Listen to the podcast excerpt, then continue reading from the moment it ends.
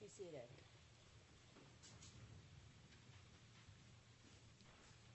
Good morning, Your Honor. Ken Enos, Young Conaway, Stargate and Taylor on behalf of the debtors. Your Honor, we just have two items on the agenda today, cash collateral as well as the disclosure statement. With respect to cash collateral, Your Honor, we did submit I believe we're on our fourth interim order under certification of counsel last night. I'm not sure if you had an opportunity to review it. However, to the extent you have any questions, Rob Jacobson of Kirkland and Ellis would be happy to walk you through it. Thank you. I reviewed it this morning. Does anyone else want to be heard with respect to the fourth interim order?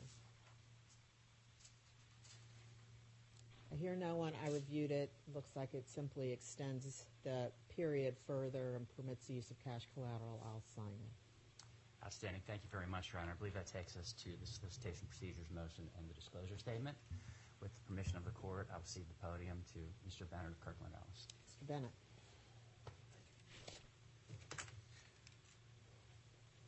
Good morning, Judge. Ryan Bennett of Kirkland Ellis on behalf of the debtors. I'm here today with my colleagues, Mr. Gremling, Mr. Jacobson. Before I begin, I just want to take a brief moment to thank Your Honor and your court staff for accommodating us, particularly this week in between Christmas and New Year's. Also, thank the others for joining us in the courtroom today and on Zoom, and really for all the substantial work that has been performed over the holidays, as we hope to obtain Your Honor's approval today of the disclosure statement. As we stated before to Your Honor and throughout our papers filed with the court, the debtors commenced these cases to effectuate a third-party sale transaction, or if a third-party sale transaction could not be consummated, implement a transaction through a plan that transferred the assets and ownership over to our secured lenders and wind down the estates. To that end, we filed an initial plan and disclosure statement just before Thanksgiving on November 21, and those plan and disclosure statement documents include that toggle between two outcomes for these Chapter 11 cases, which we are calling Path A and Path B. Path A was to implement the third-party sale transaction for the going concern company, and Path B was, if that sale transaction would not be achievable, to transfer the ownership and control of the estates to, or the assets to our secured lenders. As my partner, Ms. Fogelberg, mentioned at the last hearing, the debtor's post-petition sale process did not result in a third-party bid that was higher than or better than the $275 million floor that the lenders put down. And so we are toggling and have toggled to a Chapter 11 plan and disclosure statement that reflects our Path B. Mr. Gremling will tell you we received two objections to our disclosure statement, one from Negocios Libertad LLC, that's an entity controlled by our former CEO, Mr. Grauen, and the Unsecured Creditors Committee. In response to those objections on December 23, we refiled further revised versions of the plan and disclosure statement at docket numbers 414 and 415, respectively. The revised disclosure statement includes additional disclosures that we believe address the objections as to the adequacy and provide further clarity to voting creditors. We also filed a reply to the objections on docket number 408. And attached to that reply is a chart where we succinctly address each of the objections and provide further reference. Before I hand the podium over to Mr. Gremling, though, to handle the disclosure statement specifically, I'd like to briefly preview for the court where we're going in the Chapter 11 cases. If Your Honor does approve the disclosure statement this morning, the debtors will complete service of our solicitation package by this Friday, with a goal to be in front of Your Honor for a confirmation hearing in early February. As we previewed, Your Honor, previously, the debtors also anticipate that we will require an injection of incremental liquidity in mid-January to bridge to the effective date of our plan. To that end, we work constructively with certain of our pre-petition lenders on the terms of a DIP and are actively negotiating a term sheet in DIP order. We have scheduled court time on January 8th for an interim DIP hearing, and we intend to file our DIP motion as soon as possible, and as soon as perhaps tomorrow. Finally, Judge, as early as immediately following today's hearing, the debtors and our lenders intend to sit down with advisors to the Unsecured Creditors Committee to talk through a path to a settlement.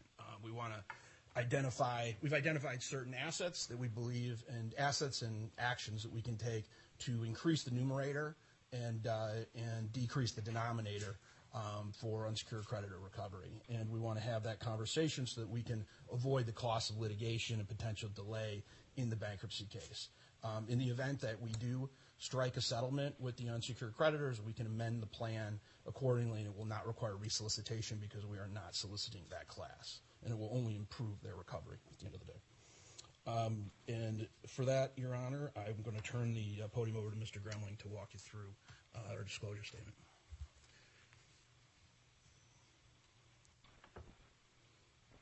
But I'll gladly answer any questions. I was just thinking about you're saying you're not going to you're going to try to increase the numerator, decrease the denominator, but you still won't be soliciting the class.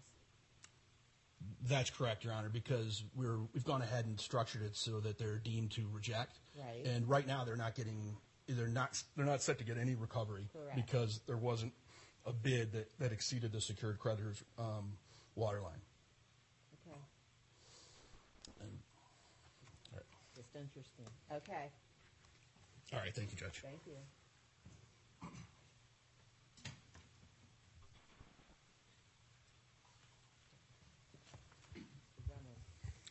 Good morning, Your Honor. Dave Gremling of Kirkland and Ellis on behalf of the debtors.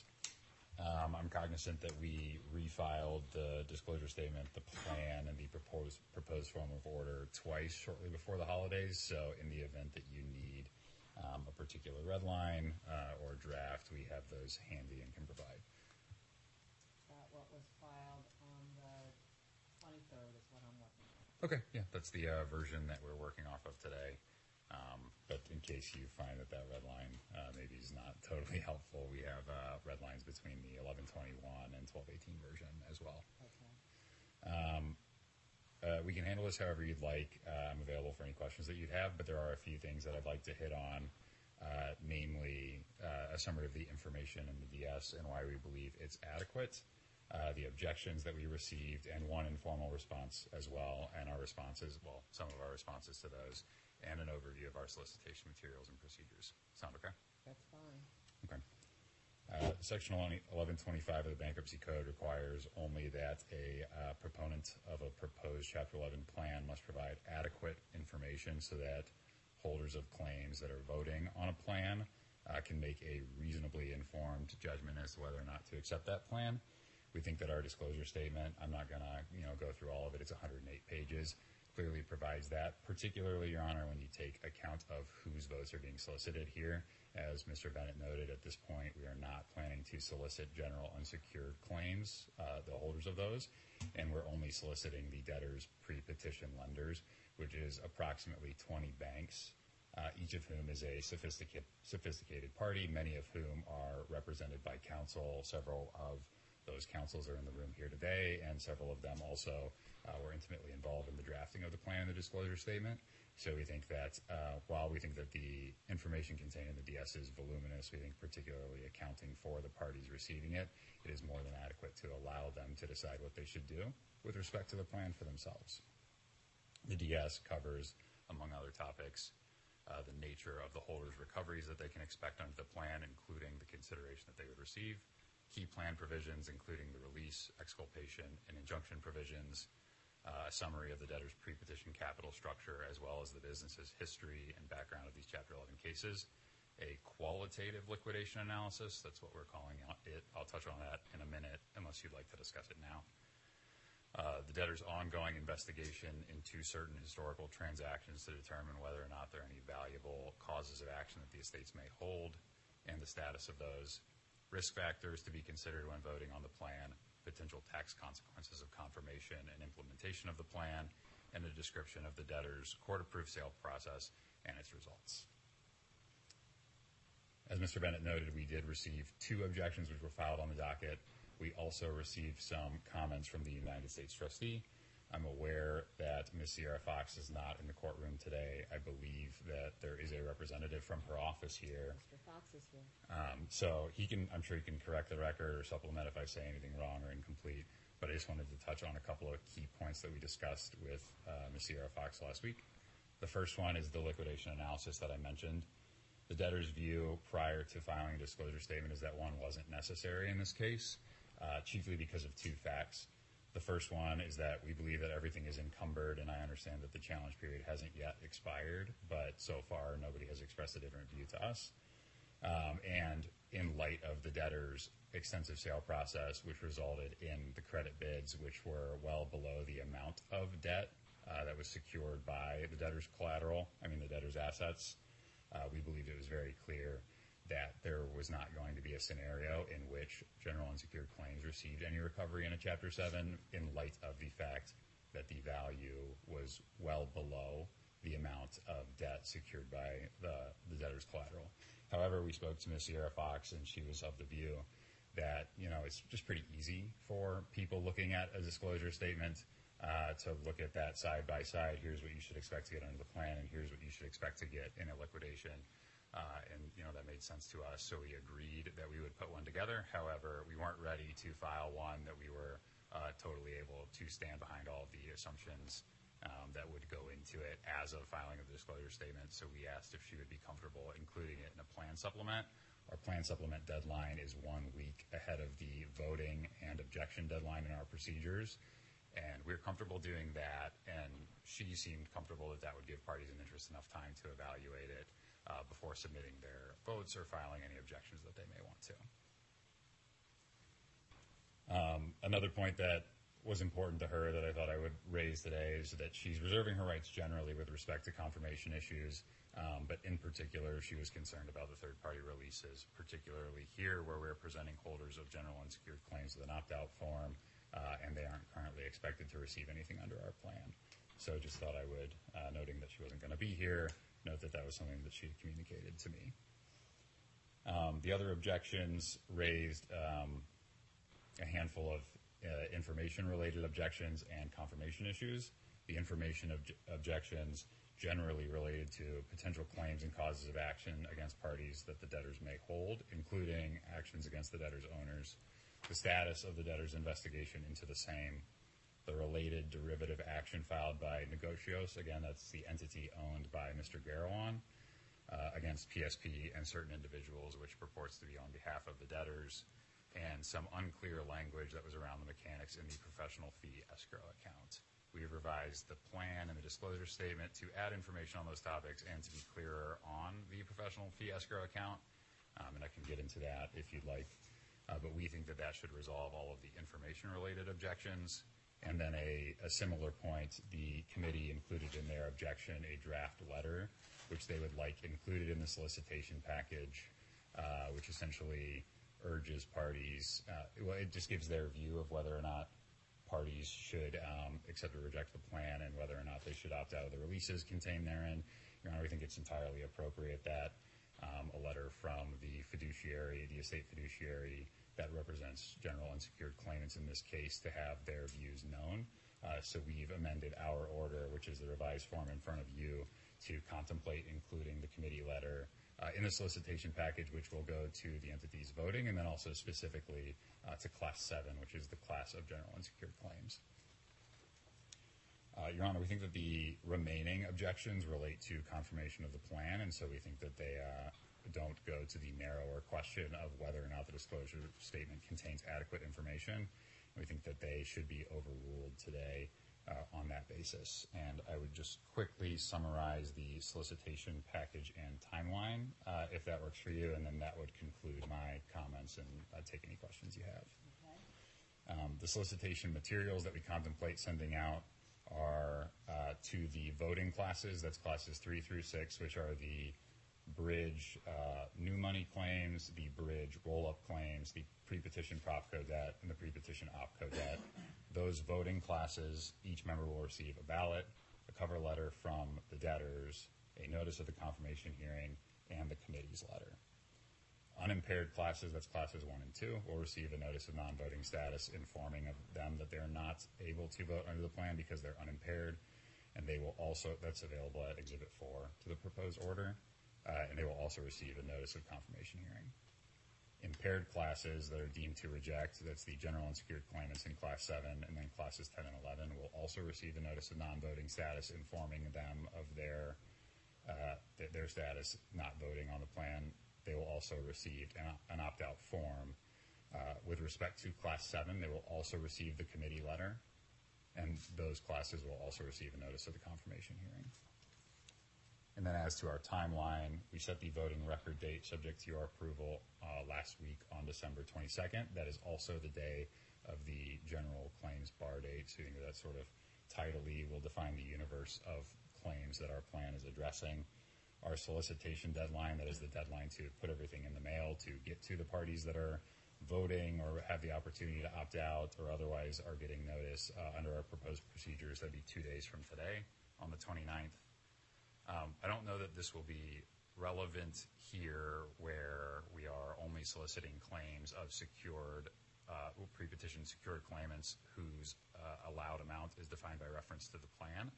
But the deadline to file 3018A motions will be 10 days after mailing of the confirmation hearing notice or after there's an objection filed to a claim, and our deadline to respond to 3018A motions or to object to claims for voting purposes, which, again, we don't anticipate needing to since any claim that is voting on the plan is defined by reference to the plan, and general unsecured claims aren't voting. Our deadline would be January 16th, which would be 10 days ahead of the proposed voting and confirmation objection deadlines. And now I apologize, I'm going a little bit out of order. Our plan supplement deadline, as I noted, would be on January 19th, which would be 7 days ahead of the voting and objection deadline, which would fall on January 26th at 4 p.m. And, Your Honor, I believe that Young Conaway has reached out to Chambers regarding a potential confirmation hearing date should you approve the disclosure statement and the solicitation procedures today. And I think, and, you know, nobody needs to agree to this today, but I think February 8th was what Your Honor had available. We didn't plug that into the disclosure statements or the solicitation procedures anywhere at this time.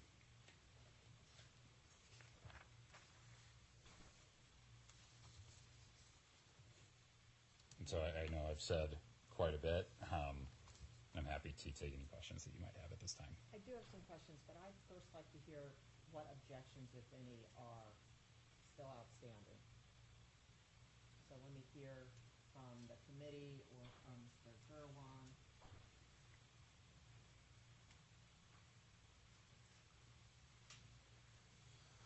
Good morning, Your Honor. Andrew Behlmann from Lowenstein Sandler on behalf of the committee. As Mr. Gremling noted, and I guess before him Mr. Bennett noted, most of our, I guess all of our pure disclosure-related objections have been addressed through additional disclosures in the disclosure statement. We appreciate that. We appreciate the inclusion of the letter. We would like it to be directed to be immediately behind the debtor's cover letter so it's not buried somewhere. But other than that, you know, on disclosure issues, we're squared away. Our broader concern in this case, though, is the releases contained in the plan. The plan contains two buckets of releases, the debtor release, which does have a sort of carve-out for if the independent director ever concludes his 10-month-long investigation and says the debtors can sue themselves, then you know perhaps they'll be able to. We don't anticipate that being their result, which is why the committee, which is duty-bound to investigate potential estate claims, is conducting its own investigation in parallel. We don't think it makes sense to set a path in motion, though, to a plan that all but guarantees that the sponsor, the D's and O's, and others will be absolved of any liability for the utter destruction of value in this company. Just for level-setting context, because we've talked in the abstract about the debtor and the sale process. This debtor is the byproduct of the combination of two companies, a 2017 acquisition followed by a 2019, we call it a merger in our papers. It was more of a sort of bolt-on acquisition combination. Two companies, a 70-year-old company and an 80-year-old company that had been profitable for decades and generations, that got bolted together, got loaded with debt, and 3.5 years later ended up in bankruptcy, $400 million underwater. A very, very bad outcome of a business combination. And we recognize that, you know, Delaware has the business judgment rule and, you know, things don't necessarily get second-guessed. But with that kind of value destruction, our view is that where there's smoke, there's fire. And we've been conducting an investigation since our retention in late October. We are sort of starting behind the eight ball. We were 8 months behind the independent director in his investigation process.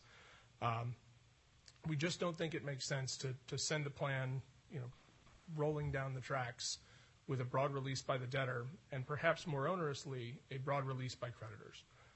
This plan contains an opt-out style third-party release, which as to commercially sophisticated parties like the lenders may be something that's totally fine.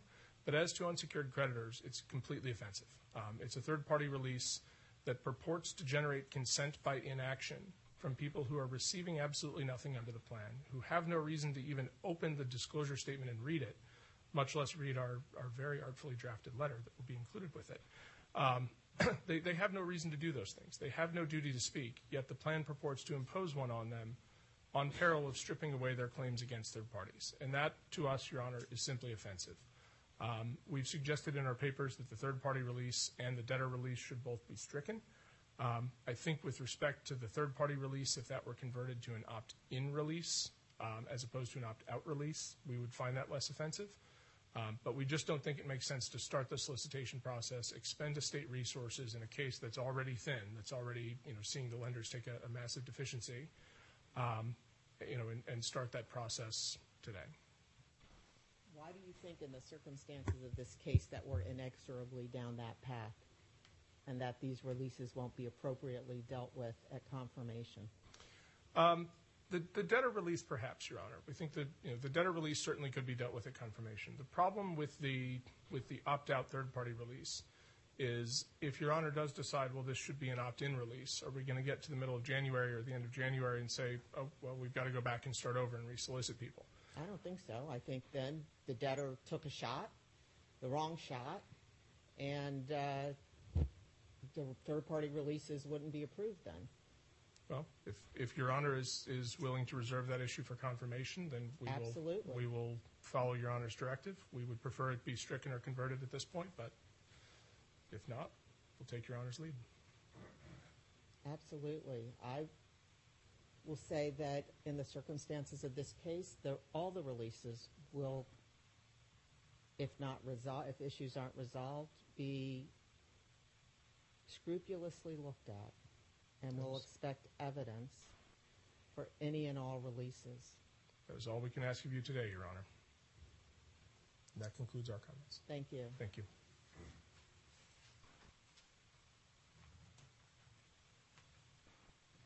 Mr. Detweiler. Good morning, Your Honor. May it please the court, Donald Detweiler on behalf of Dan Gerawan and the Negocios Libertad investor. Your Honor, Gerawan is a former CEO of the debtors and is the single largest individual investor in the debtors. Lifelong employee of the Gerawan family farming business. He had served a number of years as CEO and then had departed. Resigned from his position. Your Honor, Mr. Gerawan respectfully disagrees with the statements or characterizations of Mr. Gerawan that were in paragraph 11 and 12 of the reply. It's unfortunate. It's not appropriate. They do little to advance the disclosure statement or plan. But the debtors took their shot, and they said it, and all we'll say today is we respectfully disagree with that, and we'd ask counsel to perhaps move in a more productive fashion moving forward if they feel the need to make such characterizations of Mr. Gerawan. So we'll leave that there. Mr. Gerawan filed his objection to disclosure statement making three very simple points. One, there was inadequate disclosure as to the derivative action. As Your Honor saw, the debtors now have included information about the derivative action. So it wasn't there, now it is there. So that's a good thing. Investigation of estate claims. What are the estate claims? Who's investigating? Who's on first? Who's on second? Who's doing what? And what are those claims? And what is, and more importantly, the value of those claims? And then, as Your Honor has noted, and I'm not going to go into the release issue today, but the consideration being paid for the releases that are being received by the parties. And we'll expect that that's going to be a hotly contested, as Your Honor indicated, a hotly contested confirmation issue. Your Honor, with regard to kind of improving upon where we are today, I spoke with Debtors Counsel, and I appreciate their time this morning regarding some improvements as to where we are on the disclosure statement, and they agreed to make a couple of additions and changes. I think that will be helpful. Specifically in Section 3, subsection R, they added in language, they added language about the objectors and the objectors' claims, but significantly they focused only on the objectors in that section. Later on, about 3-4 pages later in the disclosure statement, they put in new paragraphs about what they're investigating. They agreed that in Section R, rather than just focusing on the objectors, they'll also put what the debtors are doing, what they're investigating, so that Section R is clear. It's not just the objectors' complaints, but also that the debtors are investigating that, and we will hold them to those investigations.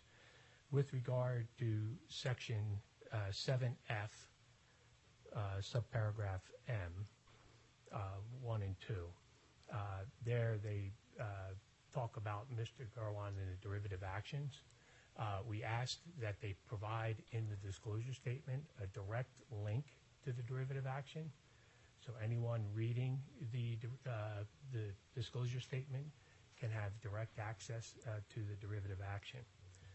Finally, if Your Honor, it doesn't sound like you're going to go forward with the opt-out, we ask that in the ballot or the notice that's going out to those impaired creditors or investors who are not entitled to vote on the plan, that the opt-out on page 5 of their form be more conspicuous, and debtors' counsel agreed to that as well. Well, what we suggested is that they put a big box around it, and they put a little title up top, says release opt-out form, and it's clear, so parties can have it right there. They can understand that this is where you need to opt out, and I think counsel has agreed to do that as well. So there was one other point, Your Honor, and I asked counsel about there. You probably saw there was a whole information about Mr. Gerawan that's now been added into the disclosure statement. Your Honor, I have not had the opportunity to confer with Mr. Gerawan regarding that section and the statements about the derivative action and him, and I would like the opportunity to at least confer with him to make sure that what's in the disclosure statement that he is comfortable with, and to the extent he has any changes or language that he would like to add, to confer with debtors' counsel regarding those statements, just to make sure that our side of the story is there as well. Again, not it was more mooted compared to what they put in the reply, but I just want to make sure that Mr. Gerawan is comfortable with the sections in the plan regarding him and the statement of his actions. So I request the opportunity to, at least after this hearing, prior to any changes to the order being submitted to the court under certification of counsel, just to potentially add by the end of today any additional language that debtors' counsel and we can agree upon with regard to the section dealing with the derivative actions and all that. Finally, Your Honor, I just noticed this when counsel was speaking with regard to the notice of non-voting status and opt-out of releases. I think it's Exhibit 5 to the solicitation package. They do say they'd add in, and we thank them for this. However, you are entitled to elect whether you would like to opt out of the debtor release and third-party releases on page 5 of the attached released opt-out form. So we appreciate that they've done that. The issue, Your Honor, though, I just noticed was on the second page, the next page, the very last paragraph, please take further notice that if you'd like to obtain a copy of the disclosure statement, the plan supplement, you can contact the notice claims agent, and it's rather unusual, by writing or writing via electronic mail. Well, Your Honor, the claims agent has a website, and they ought to put a link there to the disclosure statement and plan. They ought to put some link in here, too, and I apologize. I just picked up on this and hadn't had a chance to confer with debtors' counsel on this, but there should just be a direct link so that the people aren't calling a claims agent and getting frustrated. One thing that they can prove on is they can add a Section C here and say, or alternatively, you may obtain a link to the plan and disclosure statement approved by the court and the solicitation package, and then they can link that to the claims agent, who I think is Stretto. Yeah, Stretto, and they can just have a link directly to that. And then what they did agree to, and we greatly appreciate, is within the disclosure statement, there will be a link to the derivative action so people can get well-informed with regard to better information to be well-informed on the disclosure statement and the opt-out issues. So, Your Honor, I'll rest there, see if Your Honor has any questions for us. No, I don't have any questions. I don't have any questions. One of the questions I did have is who's getting the disclosure statement. It wasn't totally clear to me that anybody's actually receiving it as part of the package, and I want to hear about that. Yeah. But I don't have any questions. Okay, thank you. For impaired, as long as they get a link to it, that'll be great. Thank you, Your Honor, very much. Thank you. Have a good day. Mr. Fox. Good morning, Your Honor. May it please the Court. Tim Fox on behalf of the United States Trustee. I'm here as Ms. Sierra Fox is out of office this week. I just want to start by thanking Debtors' Counsel for accommodating my office's informal comments. As represented by Debtors' Counsel, our issues for purposes of today's hearing have been resolved. I would like to specifically note that the resolution as it relates to the liquidation analysis is predicated on the specific facts of these debtors, and my office reserves all rights on that issue in future cases where circumstances may differ. With respect to these Chapter 11 cases, I did want to just read a specific reservation of rights into the record that corresponds to what Debtors' Counsel had previewed for Your Honor, and that is that the U.S. Trustee reserves all rights in connection with confirmation. In particular, among other concerns, the U.S. Trustee has raised with debtors that he takes issue with the debtor's attempt to extract a third-party release from the deemed rejecting general unsecured creditor class, which is getting nothing under the plan. The U.S. Trustee did not raise this issue in connection with solicitation because the U.S. Trustee is mindful of this Court's prior decisions and bench rulings on the opt-out processes. Your Honor's further comments today are consistent with our understanding of how this issue is addressed before Your Honor. So in connection with solicitation, have not pressed that issue, but is prepared to raise that issue with respect to the formal confirmation objection, especially if at confirmation the general unsecured creditor class is still receiving nothing under the plan. Thank you, Your Honor. Thank you. Anyone else? Mr. Gremling. Hello, Your Honor. Can you hear me over Zoom? I'm sorry. Mr. Zetz. Yes, hello. Am I audible and possibly even visible in the courtroom today? Yes, you are, both. Excellent. Good morning, Your Honor. Andrew Zetz of White & Case on behalf of Rabobank. Rabobank is the administrative agent and Propco collateral agent under the pre-petition bridge facility and is a lender under the pre-petition Opco facility. Rabobank does not object to the approval of the disclosure statement and solicitation materials today. We would, however, like to inform the court the bridge agent does not yet support the plan that the debtors are seeking to solicit. As a reminder, prior to the filing of these Chapter 11 cases, a steering committee was formed consisting of the bridge agent, the Opco facility agent, MetLife, and Compeer, and Ag Country later joined the SteerCo as well. The SteerCo is not the same as the required lenders, as they are sometimes referred to.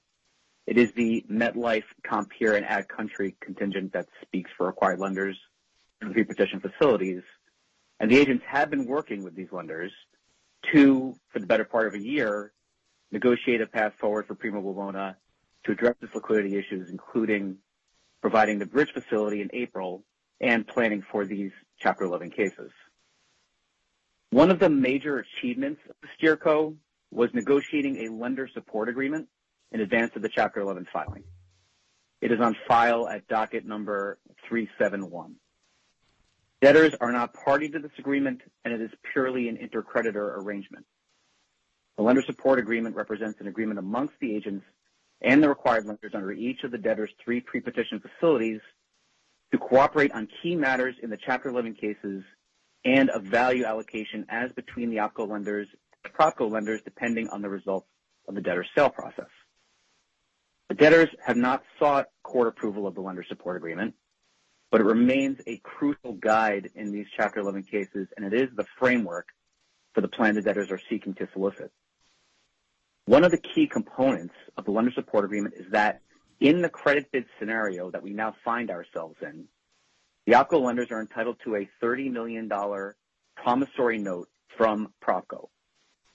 Parties on the Opco side gave up meaningful rights for this promissory note, and the note was meant to be a dependable money good instrument that would be repaid in short order.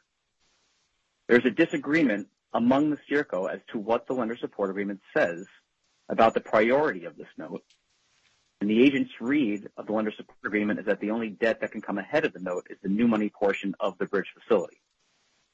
There are also a few other disputes regarding the plan mechanics and the relationship between Opco and Propco post-emergence. The agents, who are represented by White & Case, Disney Austin and Covington, have been engaging in negotiations regarding a potential resolution of this dispute with the required lenders, represented by Moore and Van Allen and Morgan Lewis. The plan does not yet dictate the outcome of the dispute, so if we can come to an agreement, that can be reflected in the plan supplement. If we cannot come to an agreement, the agents may well be back before this court raising related issues around approval of any proposed facility or plan confirmation. We reserve all rights in that regard. Unless Your Honor has any questions, that concludes my remarks today. No, I have no questions. Thank you. But it's prompted Mr. Siegel to stand up. I had thought that perhaps this would be the hearing I did not need to speak at, but so be it. Your Honor, I don't specifically take quarrel with anything Mr. Zatz has said other than to say that we have our own views about what the lender support agreement yields and what rights are under there. We are working in good faith to resolve them. And we also reserve all rights in the event that we are not able to reach a resolution on that matter. I mean, it's that simple. Good. Thank you. Anyone else? Your Honor, this is Genevieve Weiner with Sidley Austin. May I be heard? Ms. Weiner. Thank you. And thank you for accommodating the Zoom appearance. I very much appreciate that. I'll be brief. I just wanted to join in Mr. Zatz's comments and the general reservation of rights and hope that we're able to resolve everything consensually. But again, join in the reservation of rights that we may be before Your Honor, if it's not possible. Thank you. Okay. And Ms. Weiner, you represent which bank? I represent RBC as agent under the Opco facility and as a lender under the Opco facility. Thank you. Thank you. Anyone else? Mr. Gremling. Good morning again, Your Honor, and apologies to anybody that I inconvenienced by leaving my enormous stack of papers on the podium. As to the first thing that I'd like to address, well, first, I did speak with Mr. Detweiler this morning. He has represented our conversation completely accurately. I should have mentioned that in my initial conversation comments, and all of the edits that he said that we agreed to, we did, and we will file an updated form of order and disclosure statement reflecting those.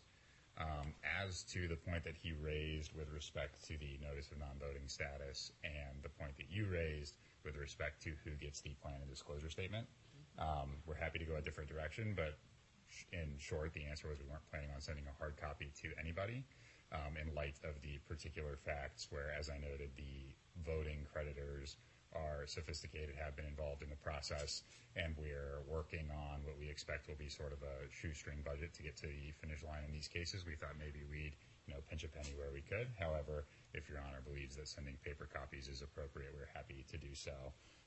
The workaround that we thought that we had was that the notice of the confirmation hearing is going to the full creditor matrix and all holders of interest in these cases.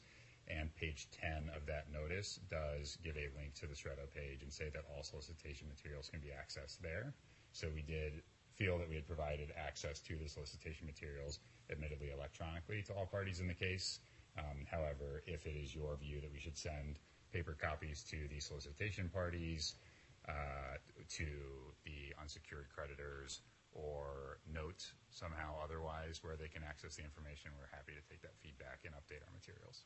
Well, I'm interested if the Office of the United States Trustee has a view on this. The rules say what they say, but what's also interesting is while the well, 1125 talks about the addresses the standard as what is necessary for voting parties to make an informed decision. I think it's an interesting question as to when you're asking for a third-party release, where the disclosure statement should have to go. So, but nobody's raised that, and nobody's briefed that issue for me. But, Mr. Fox, do you have a view on paper, given the rules? I don't know where the U.S. trustee is on this issue. Thank you, Your Honor. May it please the Court, Tim Fox on behalf of the United States Trustee. Your Honor, this is an issue that comes up from time to time, and I believe that in general there's often the push to make sure that people receive paper copies or at least the USB hard drive or the CD, however the different versions of it have been in the past. Ms. Sierra Fox did not press for that under these circumstances, and I believe there's probably been orders from others on the bench that have allowed variations on what is permissible with respect to solicitation. I don't know if there's a uniform hardline position that my client has taken. This will be something that I can follow up further, but we did not take a specific position on it, especially with respect to these facts, given the narrow universe of voting parties. With respect to the other larger issue of the third-party release, Your Honor, we would view that as being very much part and parcel with, you know, did the debtors take the right shot with respect to the relief they're seeking? And as part of not raising that issue at solicitation, would reserve all rights to point out what we feel may be important facts for the consideration of that third-party release relief at confirmation. Fair enough. Okay. The rules haven't caught up with where we are today, and this is coming from a dinosaur. So, given that the lenders are sophisticated, they aren't objecting, they aren't asking for more paper on their desk, I will permit the disclosure statement permit service of the disclosure statement as you're requesting. I do think it's appropriate to put a link to it on Stretto. It's easy to do, and that's probably where many people will go. You can even do that on a phone. So, I think it's okay for purposes of this case. I'm not making a ruling more generally. The U.S. trustees' rights are reserved in all respects. Understood, Your Honor. And Mr. Detweiler's point about the notice of non-voting status, that it could probably, use a link as well. In addition, it needs a link. That's well taken. I would put it there if I were you. We'll do that, yeah. Otherwise, I think that the main point that was raised in parties' responses was the third-party release and its propriety. I think where the room has come down is that that's going to be an issue that will be either resolved ahead of or contested at confirmation. And so I don't believe it's necessary for me to say more on that matter. And that concludes my comments. If Your Honor has more questions. Mr. Detweiler did ask for an opportunity to review the new language that's come in with respect to his client, and I will grant him that opportunity. And if he wants to have a sentence or two that says Mr. Gerawan disagrees with whatever, I think that's fine, and that's the purpose of a disclosure statement. So that's, I know that debtor will accommodate on that. Of course. Okay. I'm looking at the form of order. Okay.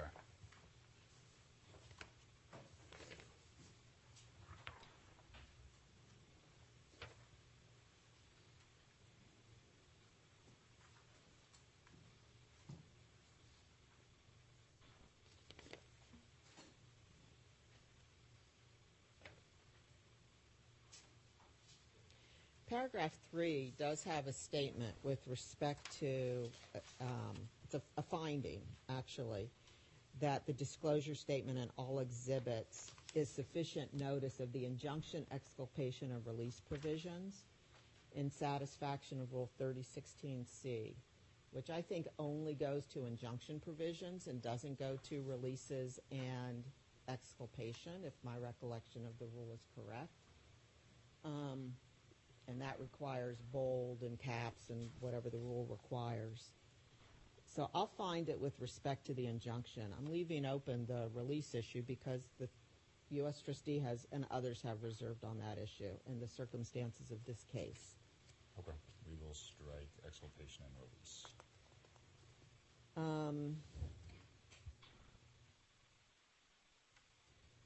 Okay. The Rule 3018 deadline I did have an issue with, but because I think it's way too close to voting. But here, given that the only people that could be subject to that are the lenders, I'll permit it, but I'm saying right now to the room, and those of you who do debtor work a lot in this jurisdiction, way too close. I would not permit it if there were objections to unsecured claims generally. Understood.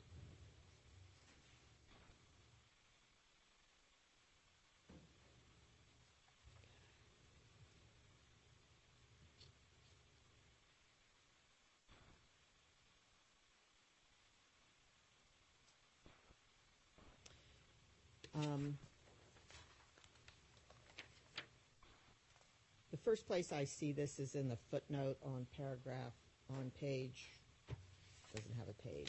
The footnote following the deadline, the scheduling. It's footnote 3 in the order. Where it says the debtors will use commercially reasonable efforts to ensure that any holder of a claim who has filed duplicate claims, whether against the same or multiple debtors that are classified under the plan in the same voting class, receives no more than one solicitation package. Again, maybe for purposes of this plan, it's okay, I don't know, but I thought this plan was a single plan for each debtors that were not substantively consolidated. So how does this work with creditors who have claims against more than one debtor? Shouldn't they get a vote for each debtor?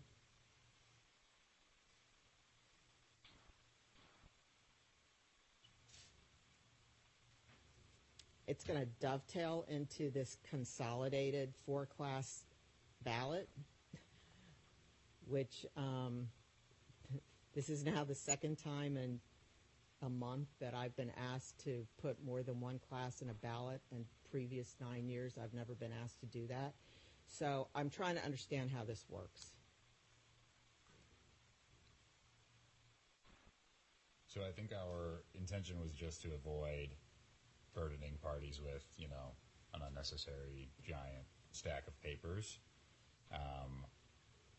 I believe we are putting forth the plan as a per-debtor plan, so one plan for every debtor, you get a vote for every debtor. I suppose that the correct solution would be to allow each party, to send each party a ballot for every debtor that they have a claim against. So I think we have 10-ish debtors in this case with different claims against them. So it might be up to 10 ballots for some creditors. And we won't duplicate the other solicitation materials, if that's okay with Your Honor. That's fine with me. Mr. Siegel seems to have a view. No, the only thing I was going to say is not trying to is the expectation of the rent lenders that there will be second parts of the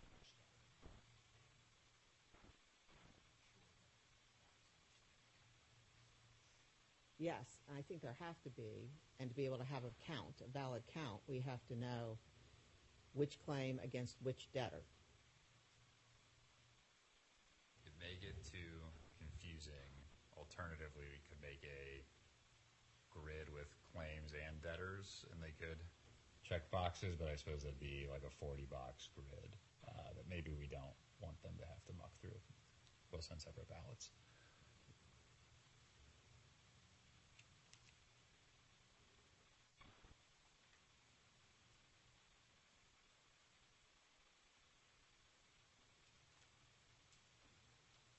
And we'll update this footnote.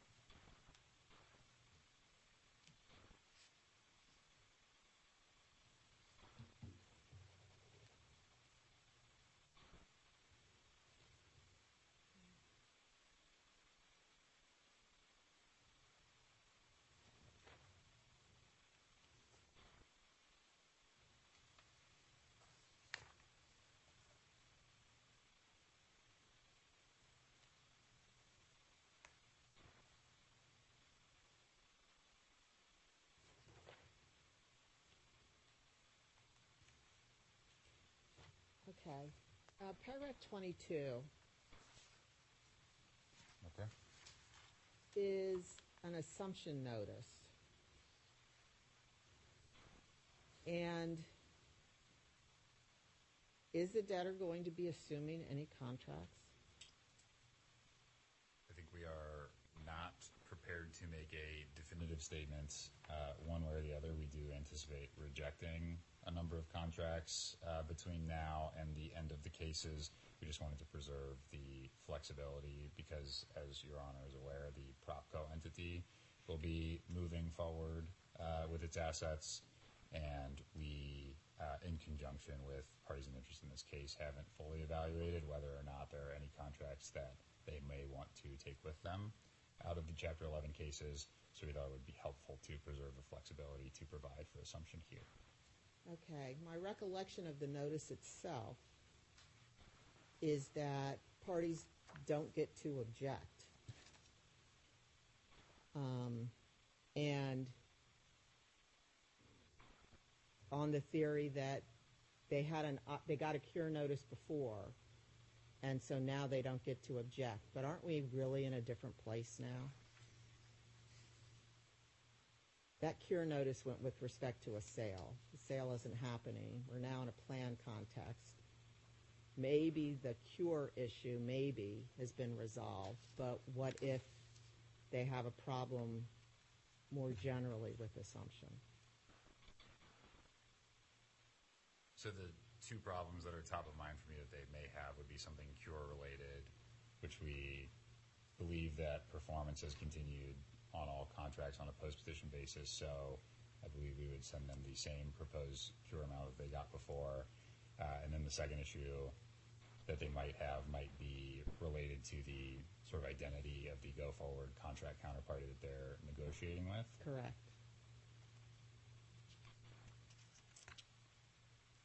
I would be surprised if any of the contracts that the Propco, a legal entity that primarily holds land, is party to are personal services contracts or contracts that otherwise provide an excuse for performance for one counterparty based on an ownership change of Propco. I can't tell you for sure standing here today that there are none of those contracts. Or what if they want adequate assurance of future performance? Would Your Honor be comfortable with us taking the position that in the event that their right to object has passed, except with respect to adequate assurance of future performance, anything related to the new ownership of Propco or a potential default that needs to be cured that occurred after we sent the original notice? Assuming your original notice was what I would anticipate it was, and I don't remember, then that makes sense to me. But I think they have to have an opportunity to object on all those fronts. Okay. We will update the notice, and we will update this. We will update the order to reflect that.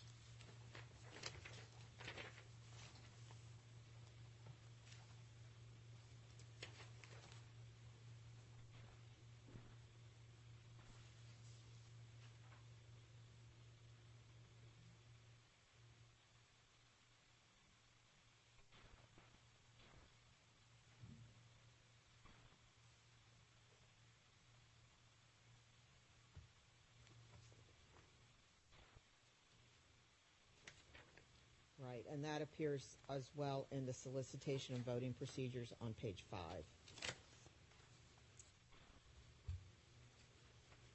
The executory contract issue. Okay, I see that. We will update that as well.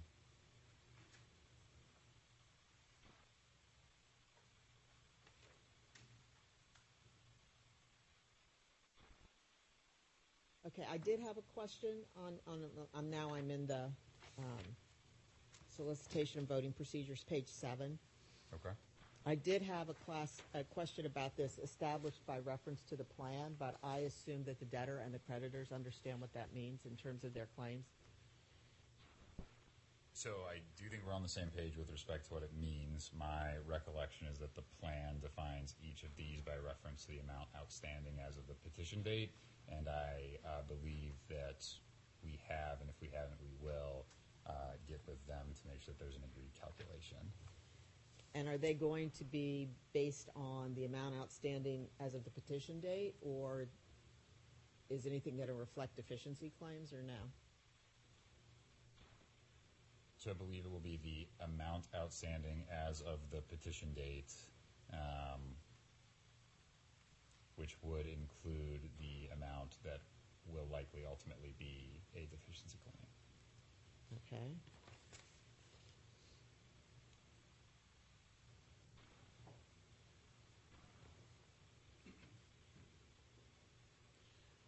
In terms of the voting and ballot tabulation procedures, I'm, for purposes of this case, given that we're talking about soliciting, I think you said 10 people, 10 lenders or 20 lenders or something. 20. Okay. I'm okay with that. I want any votes that aren't counted, any extensions of time by the lenders, anything that isn't just a straight counting of the ballot, I want in the report so I understand okay. The results.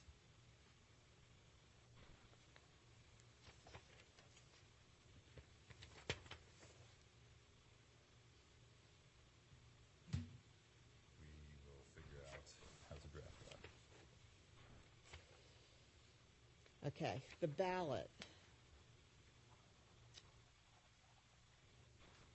is this combined ballot for Class 3, Class 4, Class 5, and Class 6.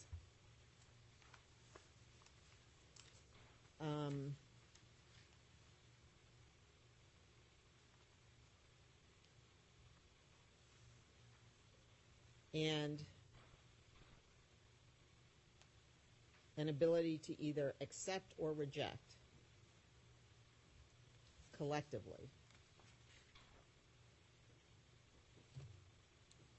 As I said, this is the second time now in a month that I'm being given a combined ballot. What's the purpose of that? So maybe I'm coming to the conclusion that it was ill-advised, but I think we just thought it would be simpler for folks. I think we anticipated that, and I understand that folks are allowed to vote their different claims to accept or reject and sort of bifurcate those. We maybe when we were originally putting this together, we didn't think that anybody would be doing that, so we thought it might be easier for Mr. Siegel's clients, for example, to just write a number on each line, click accept once, and be done with it. But I appreciate the issues that Your Honor is flagging. We had been discussing amongst ourselves as debtors' counsel and with Stretto, we probably did need to send each party with multiple claims against the same debtor multiple ballots. I believe that our procedures do provide that all of your claims in a class need to go the same direction, but do not provide, and I don't think that they would be able to provide that your claims in different classes need to be voted the same direction. So we had been planning to send, for example, if there were a lender that was in both bridge classes 3 and 4, and then in one or both of 5 and 6, sending them a corresponding number of ballots. It seems that now we're maybe getting to a place where we would be sending them a large number of ballots, both for the different classes of claims and the different debtors, because some of the classes would apply to multiple debtors.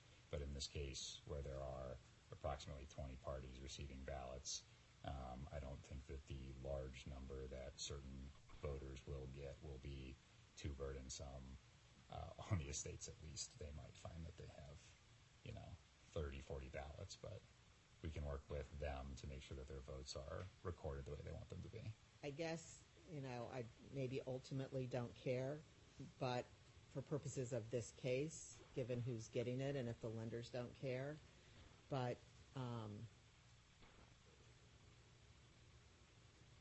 I want to make sure we have an accurate vote. I don't want any mistakes about the vote because that's then becomes a distraction.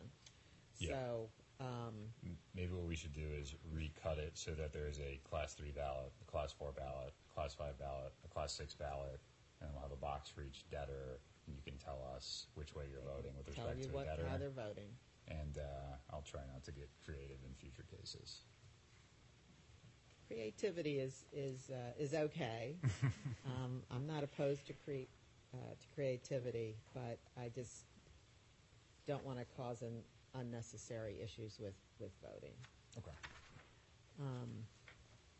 Okay. The notice of non-voting status. With respect to unimpaired, impaired, or disputed claims. Not sure it matters, but I'm on the unimpaired. Okay.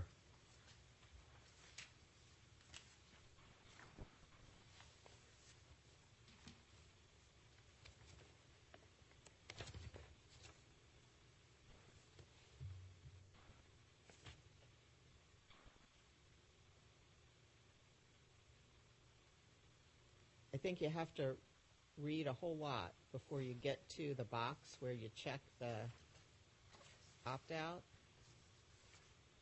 and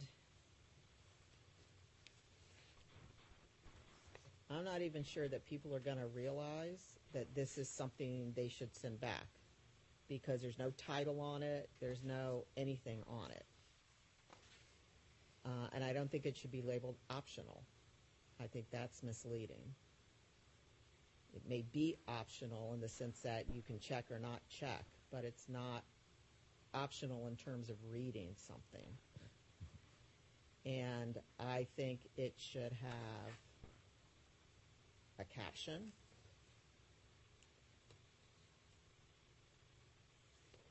It should have opt-out form, could be the title, I suppose. And then right on the front is where that box should go, and then you can have all the other stuff that they should read.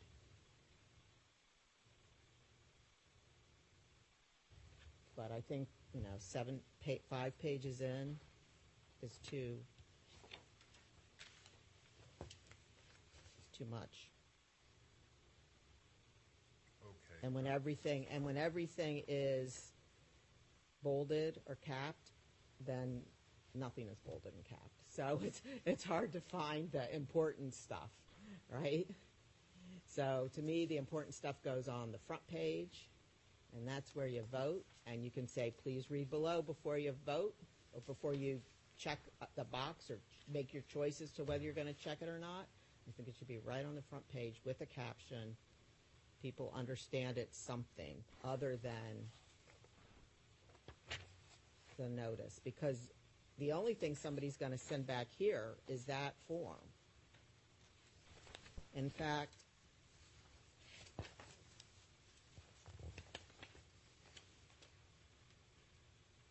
yeah, this form is 9 pages. It's more than some ballots. So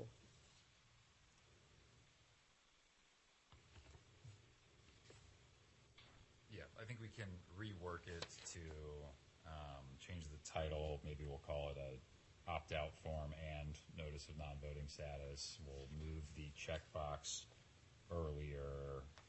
Maybe we'll to the front, we'll maybe have that be a separate page that you can just send that back. We'll remove the word optional, at least to the extent that it's suggesting that. I think it's suggesting read this, don't read this. Right. That's what I think it suggests. Yeah, those points are well taken. We'll update this form and the other notices and all the others. Status.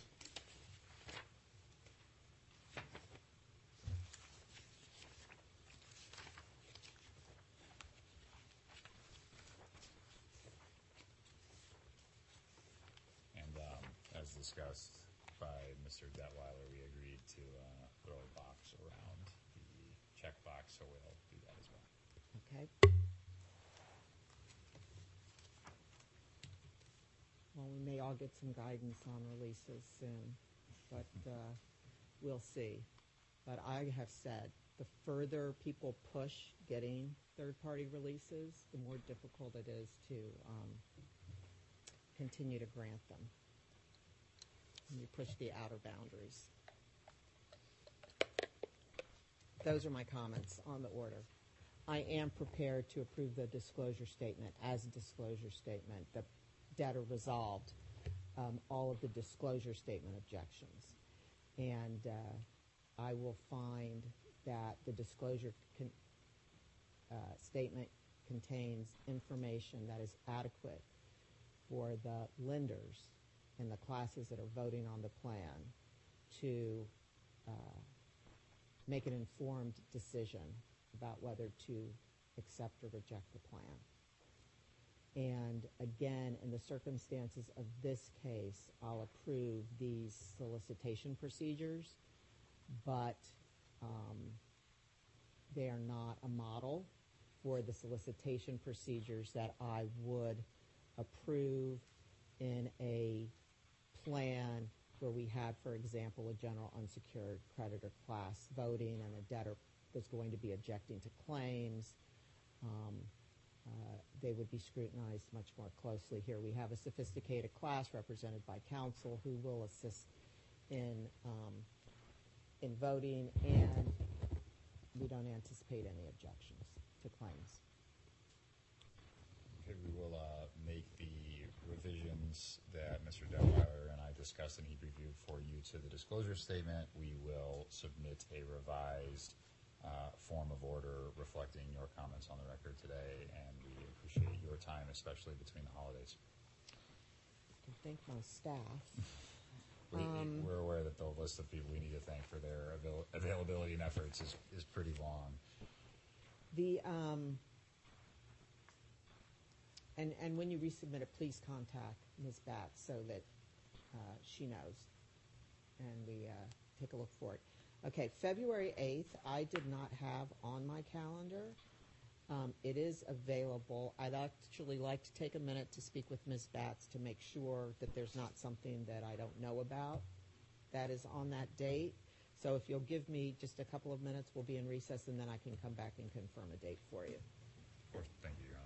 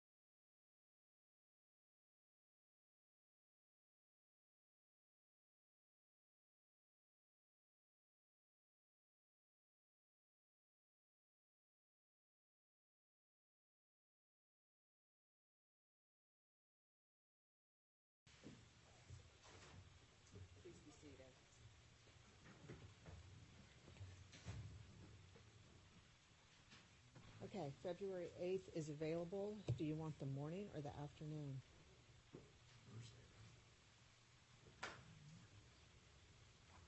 One second, Your Honor.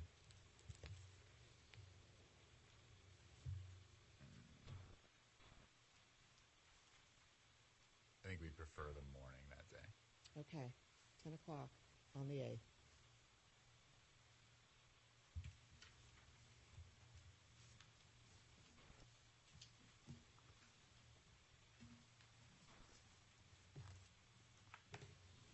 Okay, well, I will see y'all then. Happy holidays, happy New Year to everyone.